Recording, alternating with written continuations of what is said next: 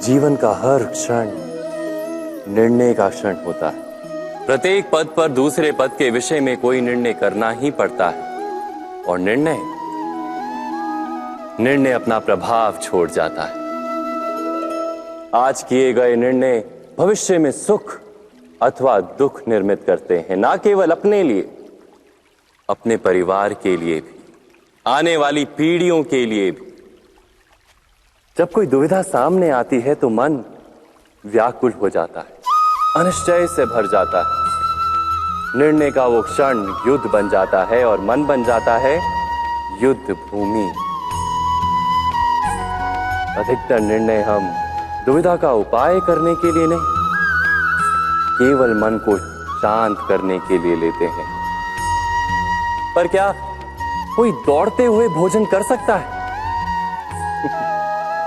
नहीं। तो क्या युद्ध से जूझता हुआ मन कोई योग्य निर्णय ले पाएगा?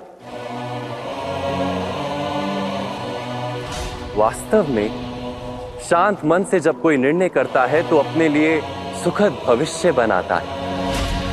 किंतु, अपने मन को शांत करने के लिए जब कोई निर्णय करता है तो वो व्यक्ति भविष्य में अपने लिए कांटों भरा वृक्ष लगाता है। स्वयं विचार कीजिएगा।